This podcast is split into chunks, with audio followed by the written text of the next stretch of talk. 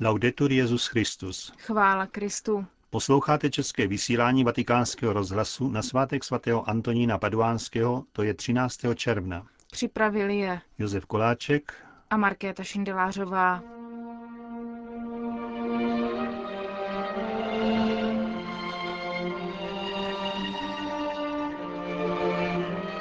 Dnešní generální audience se konala na svatopeterském náměstí za účasti více než 20 tisíc poutníků z různých zemí světa.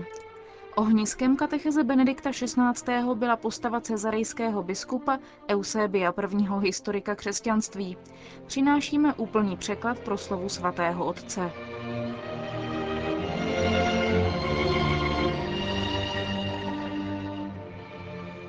Cari fratelli e sorelle, nella storia del cristianesimo antico è fondamentale la distinzione fra i primi tre secoli Drazí bratři a sestry, ve starobylém křesťanství je zásadní rozdíl mezi prvními třemi staletími a těmi, jež následovali po Nicejském koncilu v roce 325, prvním ekumenickém. Jakýmsi stěžejným bodem mezi dvěma údobími je tzv. konstantinský obrat a pokoj v církvi, jakož i postava Eusebia, biskupa z Cezareje v Palestíně. On byl nejkvalifikovanějším představitelem křesťanské kultury své doby v mnoha různých kontextech, od teologie po exegezi, od historie po důkladné znalosti. Eusebius je znám především jako první historik křesťanství, ale byl také největším filologem antické církve. Ma fu anche il più grande filologo della Chiesa antica. A Cesarea do Cezareje, kam je pravděpodobně třeba umístit kolem roku 260 narození Eusebia, se uchýlil Origenes přicházející z Alexandrie a tam založil školu a nesmírnou knihovnu. Právě na těchto knihách se vzdělával o nějaké desetiletí později mladý Eusebius. V roce 325 jako biskup z Cezarie se účastnil v roli hlavního představitele Nicejského koncilu. Podepsal jeho krédo a tvrzení o plném božství Božího syna, definovaném kvůli tomu téže podstaty s otcem. Byl upřímným obdivovatelem Konstantina, který si ho také velmi vážil. Oslavoval císaře nejen ve svých dílech, nýbrž i oficiálními proslovy u příležitosti jeho 20. i 30. výročí nastoupení na trůn a po jeho smrti v roce 337. Po dvou nebo třech letech umřel také Eusebius. Jako neúnavný badatel si Eusebius ve svých četných spisech vytyčuje uvažovat a zjišťovat fakta o třech stoletích křesťanství. Čerpá přitom důkladně z křesťanských i pohanských pramenů, uchovávaných především v cezarejské knihovně. A tak navzdory objektivní důležitosti svých apologetických, exegetických a doktrinálních děl, Eusebius si získal nehynoucí pověst spojenou především s deseti knihami jeho církevních dějin, níž dokázal uchovat před jistým zapomenutím četné události, osobnosti a literární díla antické církve. Na počátku první knihy historik přesně vypočítává argumenty, o kterých míní pojednávat ve svém díle. Umínil jsem si zapsat posloupnost apoštolů a strávené doby počínaje od dob našeho spasitele až k nám. Všechny velké věci, o nich se vypráví, že se nám udály během dějin církve. Všechny ty, kteří řídili a vynikajícím způsobem vedli nejslavnější diecéze, a oni, kteří byli v každé generaci posly božského slova, jak slovem, tak spisy, a kteří to byli a kolik jich bylo a v které době žili ti, kteří se z touhy po novotě snažili zajít co možná nejvíc do bludu a stali se vykladateli a podporovateli falešného učení a jako krutí vlci nemilosrdně ničili Kristovo státce. A kolika a jakými prostředky a v kterých dobách pohané potírali božské slovo, a velké muže, kteří na jeho obranu prodělali tvrdé zkoušky krve a mučení. A konečně svědectví z naší doby a milosrdenství a laskavost našeho spasitele vůči nám. Tímto způsobem Eusebius zahajuje církevní dějepisectví, své vyprávění dovádí až do roku 324, do roku, kdy Konstantin po porážce Licínia byl prohlášen za jediného císaře Říma. Citát, který jsme právě uvedli z první knihy církevních dějin, obsahuje jistě záměrné opakování. Třikrát v rozsahu několika řádků se objevuje kristologický titul Spasitel a dělá se výslovný odkaz na jeho milosedenství a na jeho dobrotivost. A tak můžeme vyhmátnout základní výhled, perspektivu Eusebiova dějepisectví. Jeho dějiny jsou kristocentrické. Postupně se v nich odhaluje tajemství boží lásky k lidem. S rizím úžasem Eusebius uznává, že mezi všemi lidmi celého světa je pouze Ježíš, prohlašován, vyznáván a uznáván za Krista, to je Mesiáše a Spasitele světa. Že uváděn pod tímto jménem jak od řeků, tak od barbarů, že ještě dnes ho všichni jeho učedníci rozesetí po celém světě uctívají jako krále, obdivují více než nějakého proroka, oslavují jako pravého a jediného kněze Boha a více než všechno toto, nakolik logos už dříve existujícího Boha, vycházející z bytí přede všemi časy, dostal od Otce čest hodnou úcty a je adorován jako Bůh. Ale nejúžasnější věc ze všech je to, že my, kteří jsme se mu zasvětili, ho oslavujeme nejen hlasí a zvukem slov, nýbrž vším nadáním ducha, takže klademe svědectví vydávané jemu před sám náš život. Tak vystupuje do popředí jiný charakteristický rys, který zůstane trvalým v antickém církevním dějepisectví. Je to mravní úmysl, který udává tón vyprávění. Historický rozbor není nikdy cílem sám pro sebe.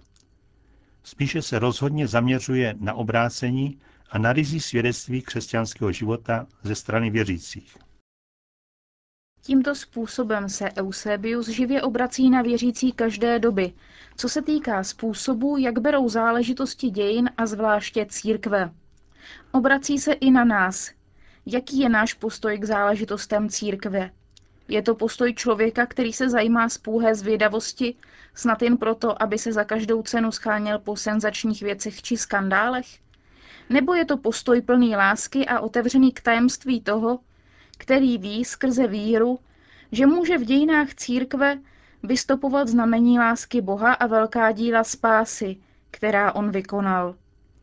Je-li to náš postoj, nemůžeme se cítit než podněcování k důslednější a velkomyslnější odpovědi a k mnohem více křesťanskému svědectví života. Je to tajemství, neunavně opakoval onen vynikající badatel o církevních otcích, jakým byl kardinál Jean Danielou. V dějinách je skryt obsah, totiž tajemství božích děl, která tvoří v čase autentickou skutečnost, skrytou za vnějšími jevy. Avšak tyto dějiny, které Bůh uskutečňuje pro člověka, nerealizuje nikdy bez člověka. Zůstat pouze u kontemplace velkých věcí Boha by znamenalo vidět pouze jeden aspekt věcí. Proti ním stojí odpověď lidí. Po tolika staletích Eusebius z Cezareje také dnes vybízí věřící, aby žasli, aby kontemplovali velká díla Boha pro spásu lidí. A stejně energicky nás vybízí, abychom napravili svůj život. Vždyť tváří v tvář Bohu, který nás tolik miloval, nemůžeme zůstat nečinní. Je naléhavostí vlastní lásce, aby celý život byl zaměřen na napodobování milovaného nella nostra vita. Končil Benedikt XVI. svou katechezi. Mezi pozdravy poutníkům z různých národů byl také český. Našim poutníkům řekl. Se srdečným pozdravem se obracím na poutníky z České republiky. Drazí přátelé, děkuji vám za vaši navštěvu a přeji vám, aby toto setkání ve vás vzbudilo novou touhu vydávat svědectví Kristu. Z celého srdce zvolávám na vás a na vaše rodiny hojně požahnenaný z nebe. Chvála Kristu.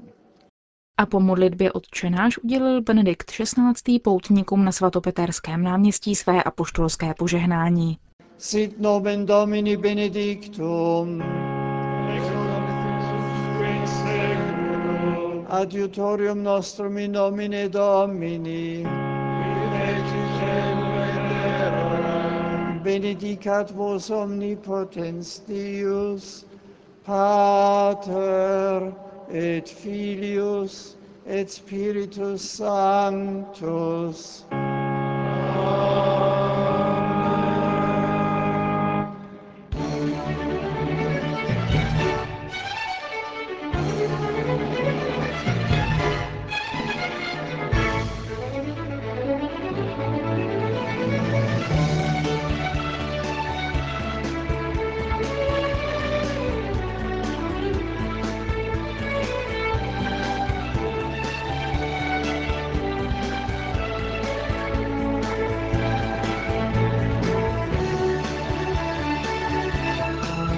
Další zprávy.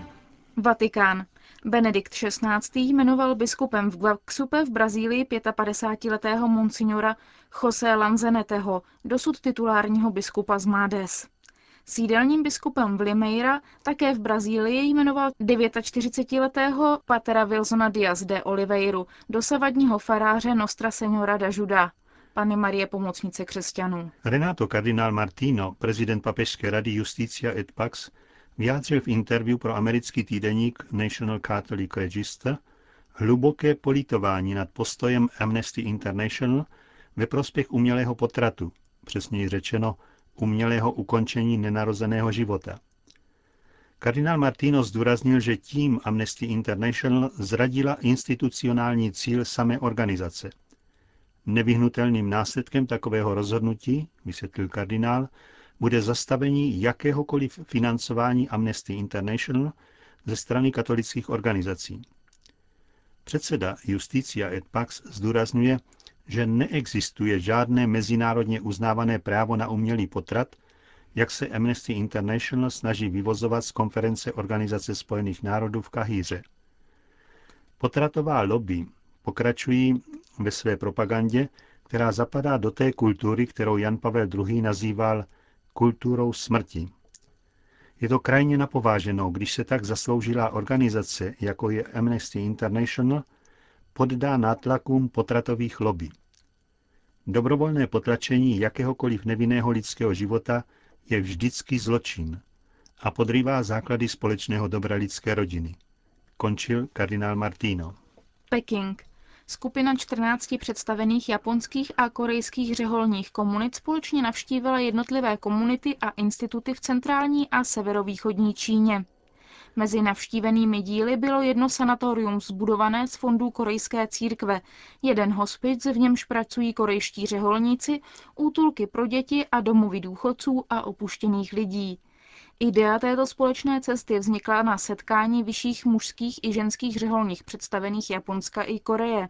Jak žít spiritualitu smíření? Matka Yuriko Shimura, představená Miikazi Caritas Sisters, vysvětlovala, že během našich předešlých setkání se zdálo, že je mezi námi jakési napětí.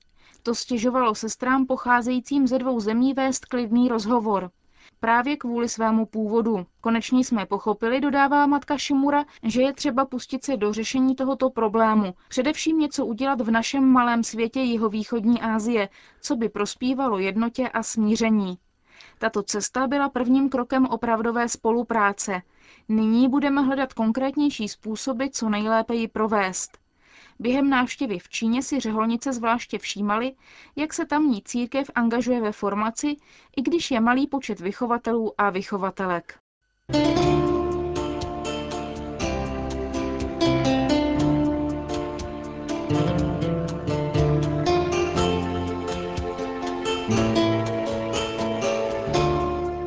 Končíme české vysílání vatikánského rozhlasu.